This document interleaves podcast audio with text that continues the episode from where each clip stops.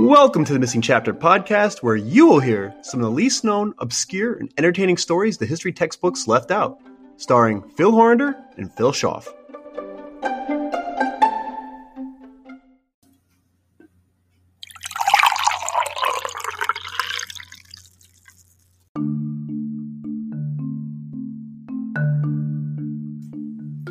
1940, after Germany invaded Norway, a 22 year old named Jan Baalsrud escaped into Sweden, where he would be trained in espionage by the British officials.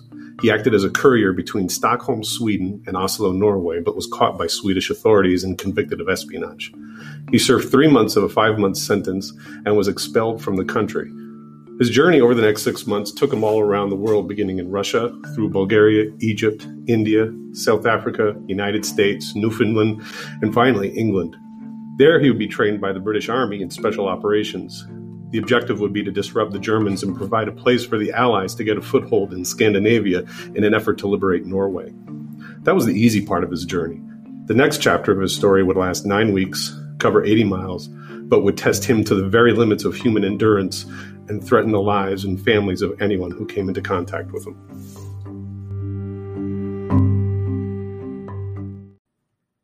Hi, and welcome back to the Missing Chapter podcast. I'm Phil Horander here with Phil Schaff. Phil, we just uh, celebrated our six month anniversary doing the Missing Chapter podcast this past April 3rd. This is episode 29 already, which is hard to believe. Uh, we have a very special guest back with us today.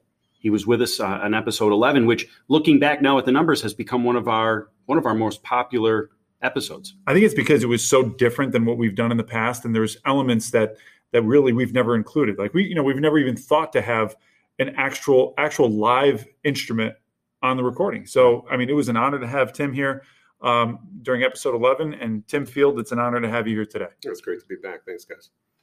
Yeah, and after the intro, um, you know, Tim came in today with a with a topic he has shared none of this with us in in classic missing chapter fashion. We are super excited. He's got us hooked after the intro, and we're excited. Yeah, I, Tim, I think after that intro, if you if you've ever seen a good trailer to a movie, that is a perfect example. You got me hooked. I am curious. Take it away whenever you're ready. All right, you got it. So, March 29th, 1943, Jan Baalsrud and three other commandos joined an eight man crew on board the Brattholm, packed with eight tons of explosives, weapons, food, and supplies for their mission to Tromsø, Norway. Now, this is 350 miles inside the Arctic Circle. They were to train civilians in sabotage tactics and attack a German held airfield called Bardufoss and allow the Allies to land to start an offensive to ultimately liberate Norway. The four commandos were to be dropped off in a very remote part of the country north of the city, and it was an extremely difficult place to get to. They had to travel a thousand miles from Shetland, Scotland, in a single cylinder engine only capable uh, a single cylinder engine boat only capable of eight knots through the stormy North Atlantic. Sweden was neutral, so you couldn't stage there and bring the supplies over the mountains. And in the winter months, even the waning winter months, that would have been impossible. So, with very limited intelligence, the commandos approached the coast, hoping to fool the Germans into thinking they were just a local fishing boat. There was a plan that if they were discovered and had to scuttle the ship, one of three different fuses would be lit a five minute, a 30 second, and an instantaneous would be lit, and one by any one of the team. Which one they would light depended on whether or not they thought they would be able to escape. They spotted a patrol boat going for, and decided to go further north to make landfall, but for now at least, their disguise seemed to work. The island they chose was called Rubenesøy, and the place that they would land was called Toftenfjord, about 30 miles north of the city of Tromsø. Toftenfjord was a quiet cove and gave them cover from being discovered by ships at sea and patrol aircraft flying along the coast. There was a shopkeeper on the southern part of the island that would, according to the British intelligence at the time, be willing to help the team in storing their supplies after they landed. Three of the men made their way to the shop on the southern part of the island in a small motorboat.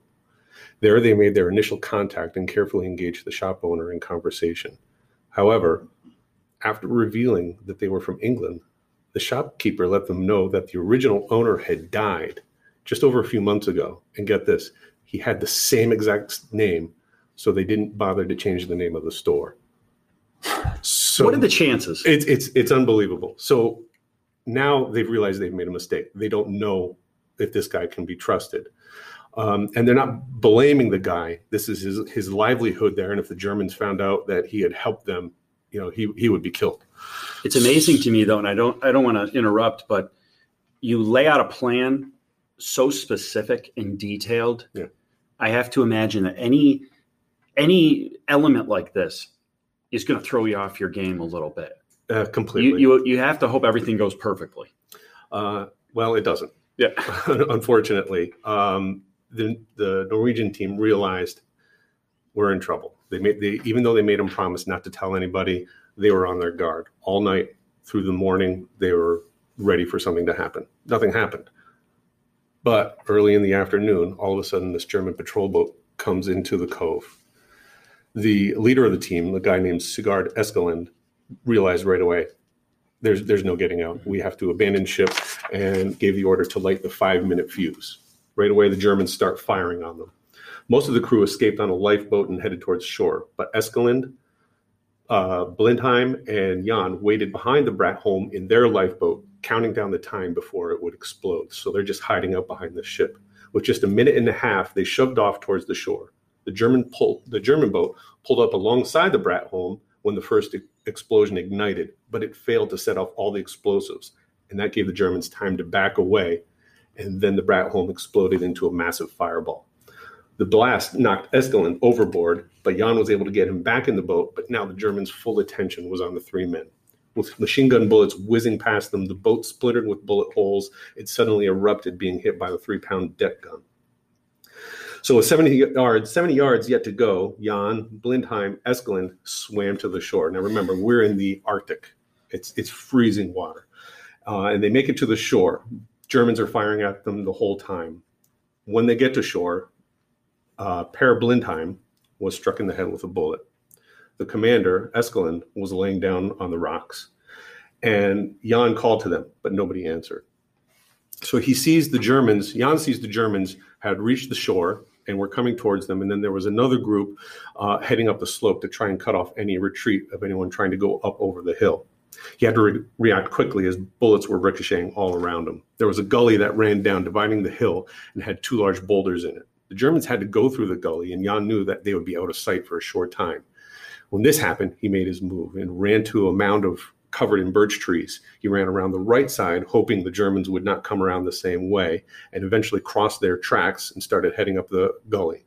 But it wasn't long before the Germans realized what was going on. They're calling out orders for him to stop, and they were shooting at him. He reached one of the, the one of the boulders, drew his automatic pistol, and picked out a spot six yards away that he decided that's where he's going to start defending himself, shooting at the Germans. They're struggling up the hill, and he could tell that the lead officer was wearing a Gestapo uniform. All four men were gasping for breath, yelling orders, telling him to surrender. Jan waited six yards away, takes aim, shoots, nothing happens. He quickly ejects two rounds, points the gun again, but now the German officer's three paces away from him. Shoots twice, hitting the, killing the Gestapo officer. Shoots another time, wounding one of the other soldiers, and the others turn tail. They they run and start ducking for cover.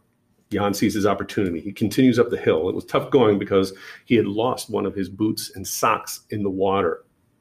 So he's climbing up this hill. He's got one rubber boot, one bare foot. He's climbing up, falling down, trying to get up. Finally, reaches the second boulder, and um, is now able to uh, find some cover.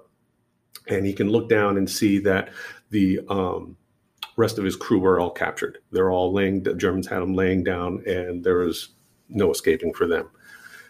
As he's making that his way up that last part of the hill, the Germans on the boat and on the shore are firing at him like crazy. All right. When he turns around and sees his partners, his men laying down there, that's when he realizes he sees all the crimson spots in his tracks. His right toe has been shot off. Oh my. Okay. But it's freezing. So the blood, it's not bleeding that badly. But he's still got to make his escape. All right. So he decides he needs to head to the um, south end of the island. He knows his tracks would be easy to follow, so he tries to leave false trails, doubling back on himself, going in different directions, makes it down to the shore. He sees the shop where the shopkeeper was that Eskeland had visited the day before. Um, he also saw two small hay sheds that would be a good place to get warm, but they were really obvious hiding spots. He made his way along the shore, painfully walking over the rocks, but at least he was not leaving a trail for the Germans to follow. As he worked over the situation, he realized that there was no place for him to go on the island that would not be found by the Germans. Now he's looking out into Vargasund Sound and he notices that there are several rocky outcroppings, some as big as half an acre, and he begins to see a glimmer of hope. He can swim to the larger mounds and hide there, but that meant once again entering this frigid water. But it's his only chance. So he wades into the water, swims the 50 yards, climbs over the rocky island, and he sees a small peat bank there that he can hide behind and keep moving to try and prevent frostbite from setting in even more. He takes his boot off, puts the sock on the barefoot, and then puts his boot back on. At dusk, the first troops appear on the shore, and he, Jan really realizes quickly that the intelligence reports he had read were accurate. These soldiers were of low grade. We're in the northernmost part of Norway. There's not a lot going on there, so they're not going to have you know the the, the top notch soldiers there. Um, he could tell that they were scared because they would just shoot at the slightest noise, and never once did they use their flashlights to look out into the sound where he was hiding. But the problem is, he's out in the open. He's soaking wet there's nowhere for him to go. He's he's got to find something to do. Now he knows there's another place called Hirsoy on the other side. He has no idea how far away it is. It's 220 yards. Oh, so he has to swim another 220 yards through the Arctic water. All right. He gets the other side. He's exhausted. His body is cramping. He pulls himself ashore. The chances of this happening are unbelievable, but there's two young girls there. Now he knows how to speak to them because when he was young, his when he was 16, his mom passed away, and he had a big responsibility raising his sister, who was only eight at the time. So he knew how to calmly speak to these young girls to convince them to to help him. So they take him to their house where their mothers, Fru Peterson and Fru Idripson, brought him in, helped him recover from the day's trials. And of all the people that helped him on his journey, these people were the bravest because they were right there where it happened. They heard the explosions, they heard the gunshots throughout the day. They knew the risks of helping this guy, but they still did it. He told them that if the Germans questioned them to make sure that he that he threatened them at gunpoint, and with this he pulls out his pistol to show them, look, you know, I'm serious about this. You you have to sh- tell them that you were threatened. And this is a dilemma he would struggle with throughout his whole escape. Was it right for him to put innocent families and children's lives at risk to save his own life? Before morning, the oldest son of Fru Peterson returned home. Having been informed of the situation, it was decided to take Jan in a rowboat to Ringvassøy, another island, where they knew of another man that would be able to help him. His name was Jansen. He had a permit that allowed him to travel through uh, the islands. Okay, his wife served as the midwife for the local area. He didn't stay there long though, because Jan could imagine having to shoot it out with the Germans in a maternity ward. It's not a not a good place to, to be. So he makes the decision to go to the southern part of the island. It's about 30 miles. Takes him four days to do it. So he's out in the open for four days. He was able to stay at two houses along the way, but finally comes across a guy named Einar Sorensen, who's the telephone and telegraph operator. This guy takes him in, no questions asked, even though the Germans are housed just a mile away from his house. But again, he can't stay here long because it's the telegraph office. There's going to be people coming in and out all all the time, and and you know it's a, it's a small town. Like Canajoharie is a small town. Something happens, the word's going to get get out really really quick. So um, Sorensen and his father, a 72 year old man named Bernhard, row him 10 miles across another fjord in stormy weather. All right, um, to to get him to the other side of the fjord, and they're telling him about another guy uh, that's going to be able to help him out, a guy named Lockertson. And sure enough, he's able to rest there, get some warm food, and a pair of skis. Now he's only got about 50 miles to go, but he's rested, he's got food, he's got a pair of skis. For a Norwegian traveling that distance, that's not a big that's not a big problem. So he's skiing down uh, the road and he's aware that there's going to be roadblocks. He's able to avoid them easily, going up into the woods, going through the barbed wire fences. But he's coming down the road. He's going pretty fast, comes around a turn, and 50 yards away is a group of German soldiers walking across the road. And now he's suddenly keenly aware that on his shoulder is the word Norway written in English. Oh. Oh. The Germans are coming out from breakfast. They, they think nothing of it. They, they part ways and let him go through. Okay. I, you know, just Oh my Let's take a breather here oh because my gosh. we're we're less than 14 minutes in. And first, Tim, I want to commend you. I love having you on the show because there's a way that you tell the story. It's almost like we're entranced. We're just sitting here listening. I don't want to say anything, and I'm just enjoying it along with everybody else. But in just a matter of a few days, what this individual went through, Yeah. I personally can't get over. My mind keeps going back to the fact that he's had a, a, a toe blown off, and he must be freezing. Like you're talking about 200 plus yards in in Nordic uh, water. Yeah. That alone, I think we have to focus on the physical elements that this that this individual is enduring.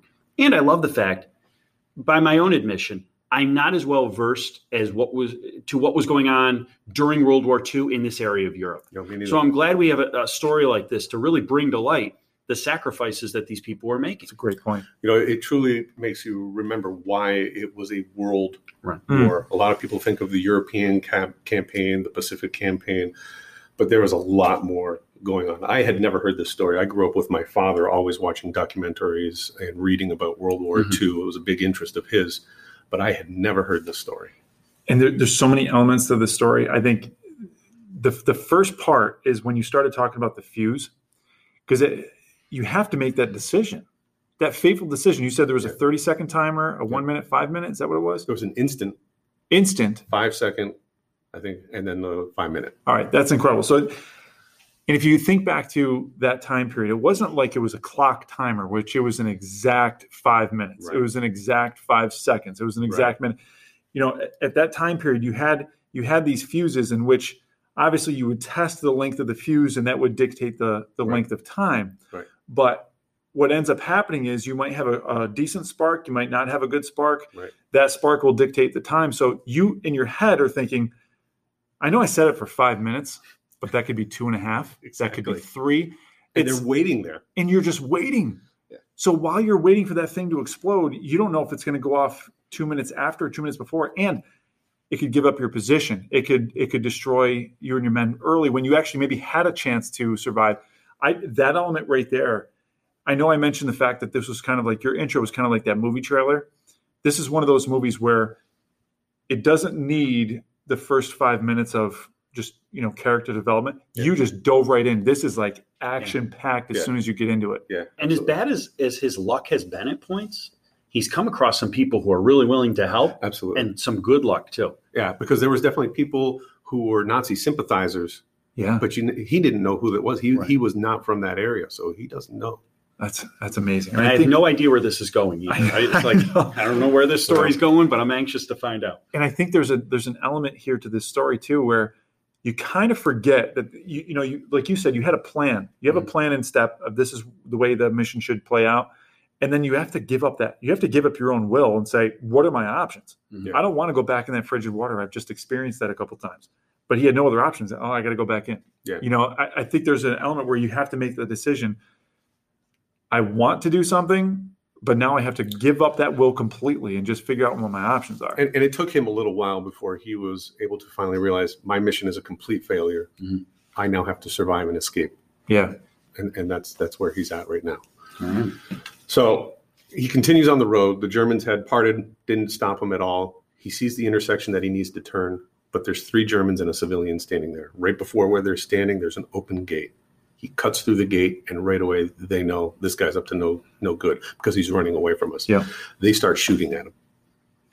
But this time he's not scared because again, Norwegians are known for their skiing ability, right? He's got a pair of skis, and it doesn't take him long before he's out of reach of, of these guys. He climbs 3,000 feet where he finally takes a rest. Okay. Now he's been going for about 20 miles just for today when he's when he started on the skis. But now the weather starts to change. A storm quickly develops, limiting his vision to less than five yards. The only way he kept his direction was by feeling the wind on the right side of his body. But it wasn't long before he couldn't feel anything on the right side of his body. You know, he's 3,000 feet up. It's in the Arctic. It's absolutely freezing. So then the next thing he does is he packs snowballs, throws them. If he hears it lands, he, he knows he can he can go straight. Oh my gosh. Right. But his body is starting to freeze up, and he knows that he can't he can't stay out there all night. Finally, finds a rock that has a little crevice underneath it, and he can crawl underneath there and stay. He doesn't know how long he slept, Wakes up.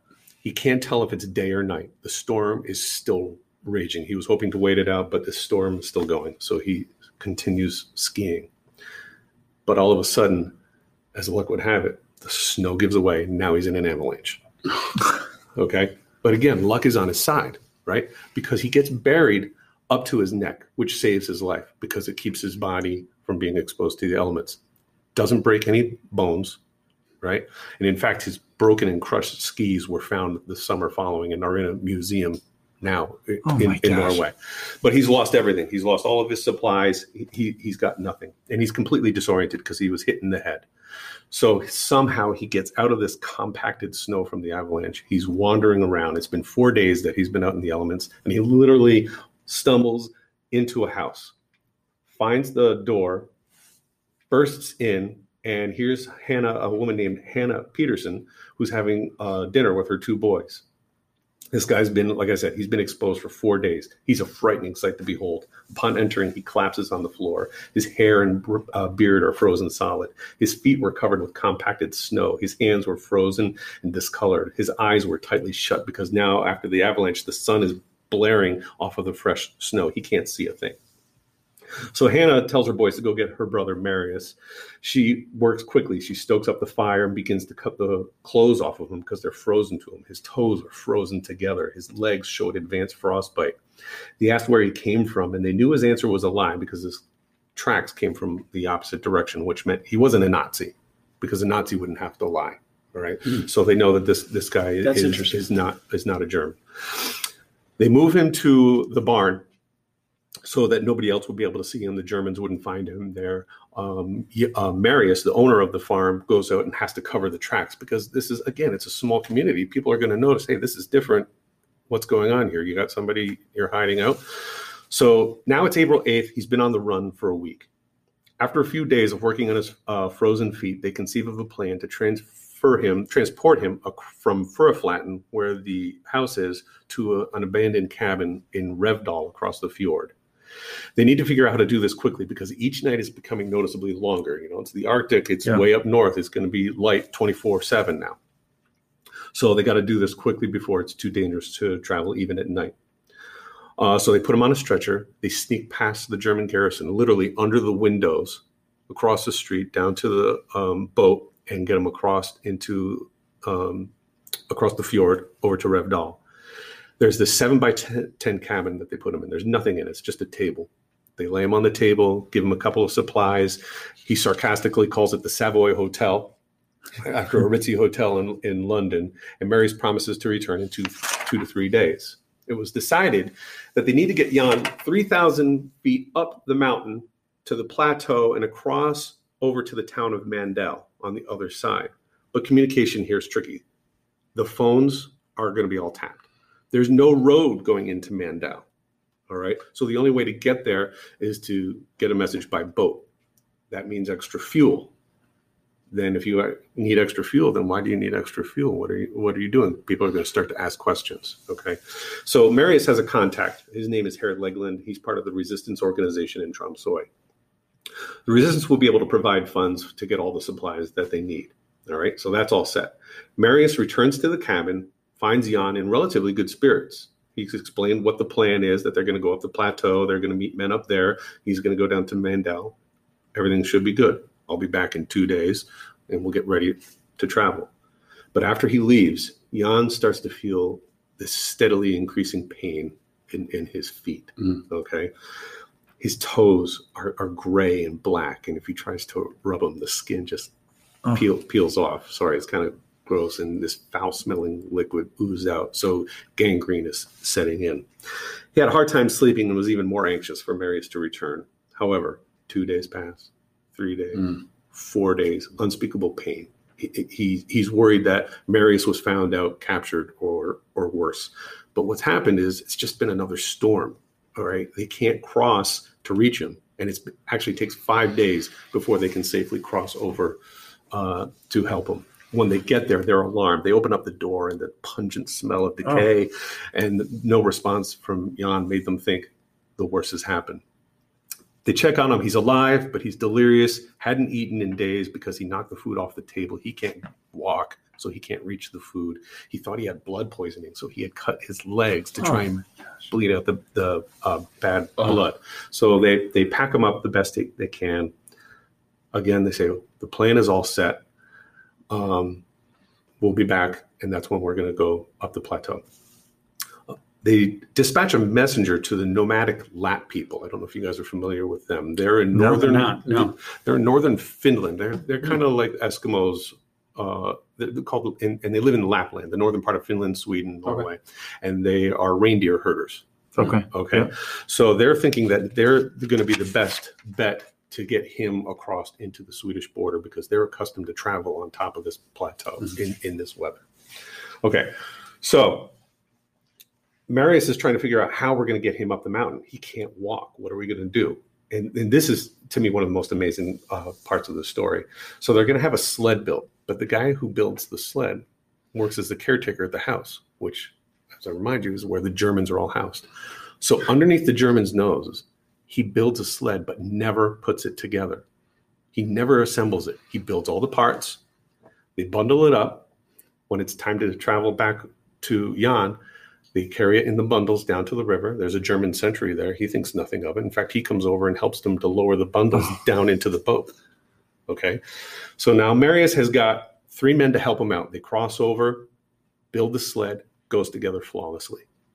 It's, it's unbelievable how somebody can make something without putting it together, test fit and whatnot, and it works. Do you know how many pieces there were together? I don't I don't know. I don't know that. Just the fact that you're bringing bundles and then actually have one of the And it's it's just the, the extent to which these strangers are helping him. Yes. You know, just blatantly helping this man and sympathizing with him and putting their own lives in danger.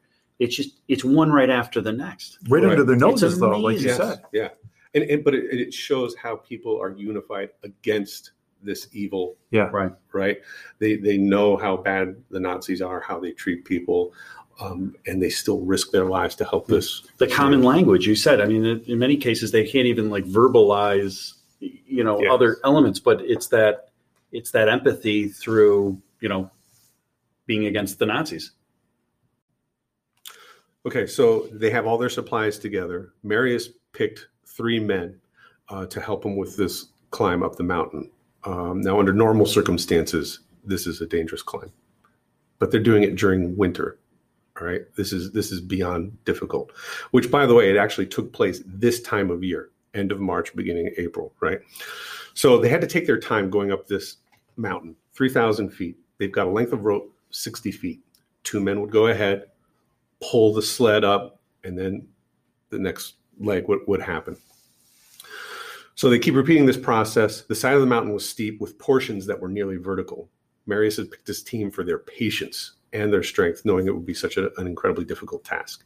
They came to a sheer rock face. They had to traverse around it. To do that, they had to have three men holding the sled level with one ski running along the Oh. snow, right, going around it. They finally get to the top, but it's taken them hours longer than they were expecting. And they're looking for the team from Mandel.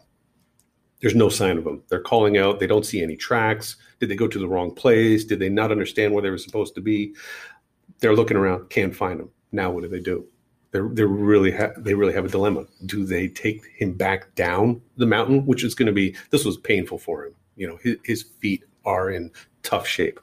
They decide that they're going to leave him up there. They find a rock that the wind had carved out the snow around him. They lower him down into there, give him food, uh, brandy, blankets, um, and hopefully the Mandel men are going to be coming up. They're they're not happy about this, but th- this is the best thing because they got to get back before they're missed in their own in their own town. which I didn't even think about. That's true. You Yeah. know, the, the amount of time that they're gone. So the other team from Mandel did get the word. And they were ready to set out. But just as they're about to do it, a boat comes into sight with a party of Germans and docked. They had never seen a German, let alone a German boat, since the beginning of the war. Remember, this town is remote. There's no roads going to it. This is the only way to, to get there. They have no idea why they're there. It's a small town of 600 people. To this day, nobody knows why the Germans were dispatched there. So Herr Nordenez, who's the contact in Mandel, realizes we got to get up the mountain um, to save this guy because we know he's up there. But again, a storm comes in. They can't make the climb. They can't do it in front of the Germans because they could see the whole way up the, Mhm. the top. And not knowing exactly where he was and the storm raging, they can only see a few feet in front of him, it, it would be suicide. He's up there for three days, exposed. Um, when they finally got up there, they can't find him. Of All course they can. Right, right. He's completely covered in, in, in snow. The, tr- the fresh snow had covered all the tracks. They searched for two hours, calling out. They had a password, "Hello, gentlemen," and no no sign of him. They have to go back down again. If they're gone too long, they're going to be missed. Right. They go up a fourth time, nothing. Still can't find him. So the only way to contact Marius is to contact the guy in Tromsoy who's going to get word to Marius. By the time Marius gets the word, he's been up at the top of that mountain for seven days. Oh my gosh. And it's remarkable that they're, they're still trying. Yeah. They still assume Yeah. he's alive and that Yeah. they should continue to Well, pursue this. Marius is convinced. He thinks that there's Yeah. no way.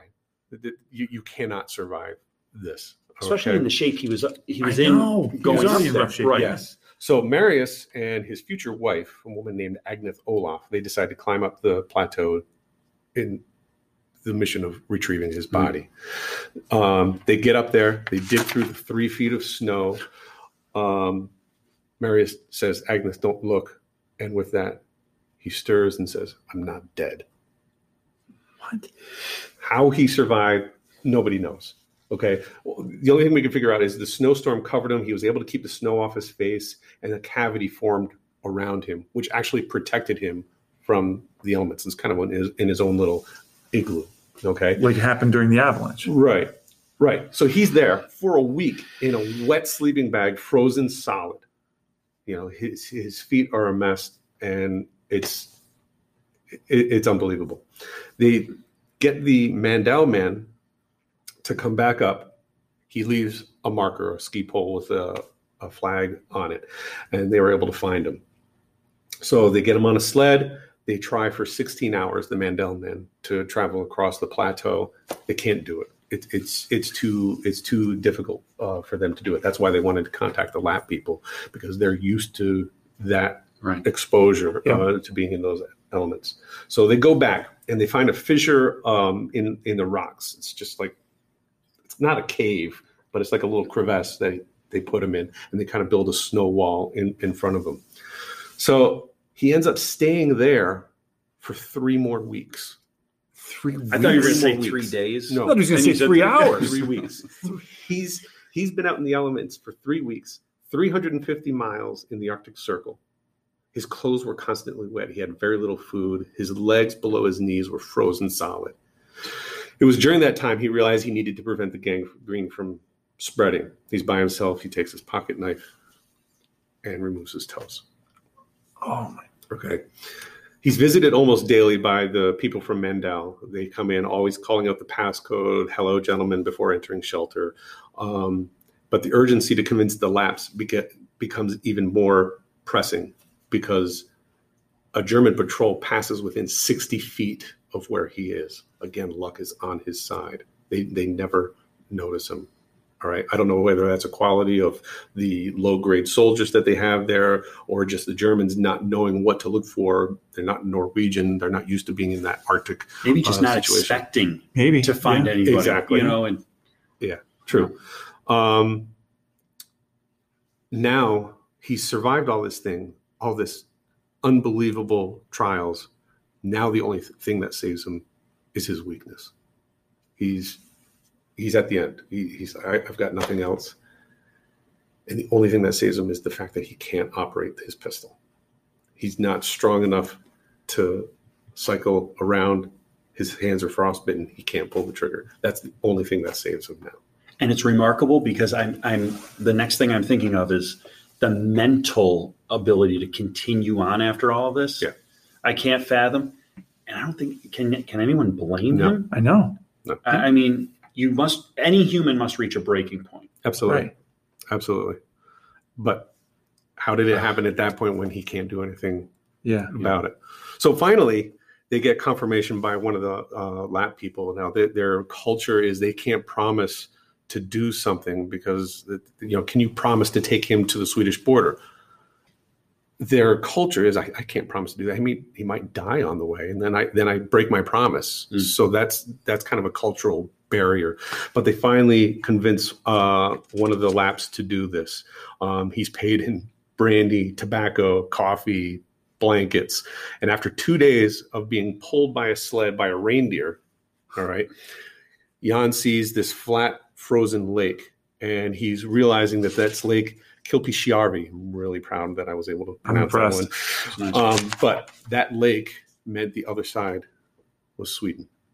They're there. But with that, they hear a rifle shot. Down the slope come six Germans on skis after them. Jan yells out, Get on, get on, for God's sake, move. Pulls out his pistol. The Lapps don't speak Norwegian, they have their own Mhm. language. Understand finally what's going on. They take their whole herd and they start, they make a break mm-hmm. for the border and they're able to get there. They, Oh. they get them to safety. Shots are flying over their head, but they make it. So Jan arrives at the hospital. They finally get him there. There, he's airlifted out by a, a seaplane that had to make a pretty treacherous landing. They had to clear away some ice in order for it to land in this remote area. He weighs 80 pounds Oh my gosh. when when he's in the hospital. Um, the doctors say that by removing his own toes, they saved the rest of his feet. It took six months for him to make a full recovery. While he was there, he was allowed to talk to a secretary from the Norwegian embassy, and Jan dictated the whole story about what happened. But they still have to be careful because although Sweden was neutral, there's sure to be German uh, agents Mhm. uh, around there. Um, and if details got out, that's it. The, you know, the Germans are going to go after those people that that helped him. He finally returns to England to his unit, which is called the Linge Company, by the way, where um, he worked to learn how to walk again in hopes of returning to Norway, which he did. At the time the Germans surrendered, he was on an active mission in Norway. Can you imagine? He went back. Uh, it, it just blows my mind. Um, but during his recovery, he, he's haunted by not knowing what happened to the people who helped him. Did his freedom come at the cost of people's lives? Yeah. Um, and in, actual, in actuality, not one of the families who helped Jan escape were discovered. There were no punishments handed out.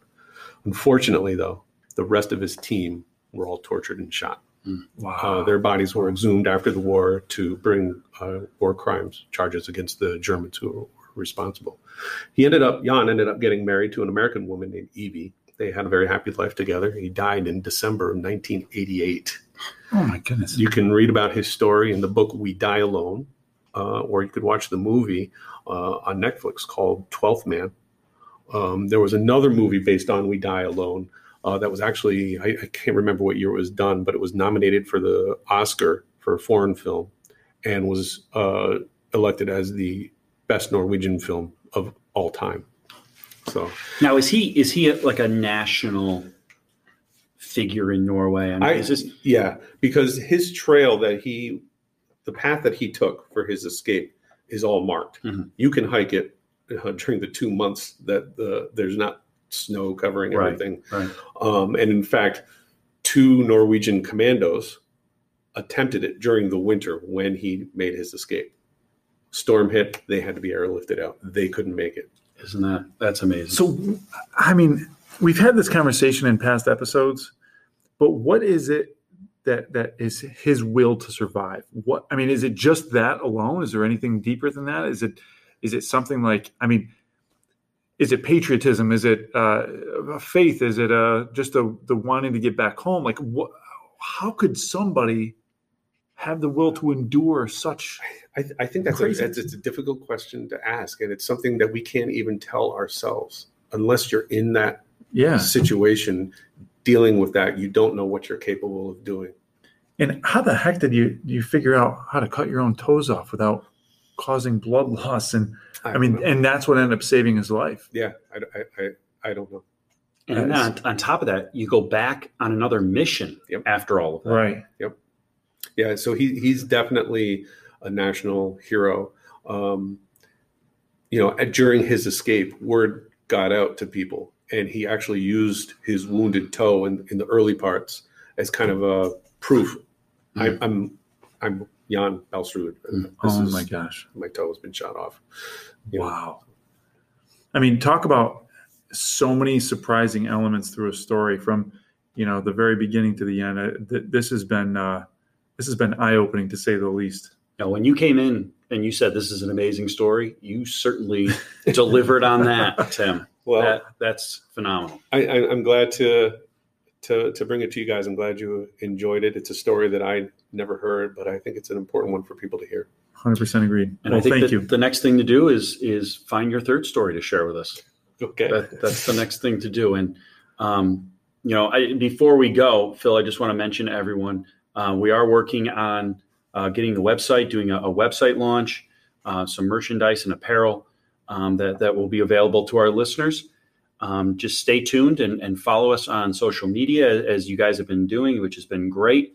And again, thanks to, to Tim Field for joining us today. And I think um, just a, a great story with so many different great human elements to Yeah. it. Well, thanks for having me in Yeah. here, guys. It's always a pleasure. Oh, it's our pleasure too.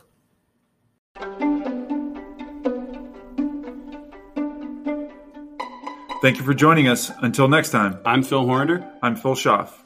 And I'm Tim Field, and another chapter has been added to the history textbooks.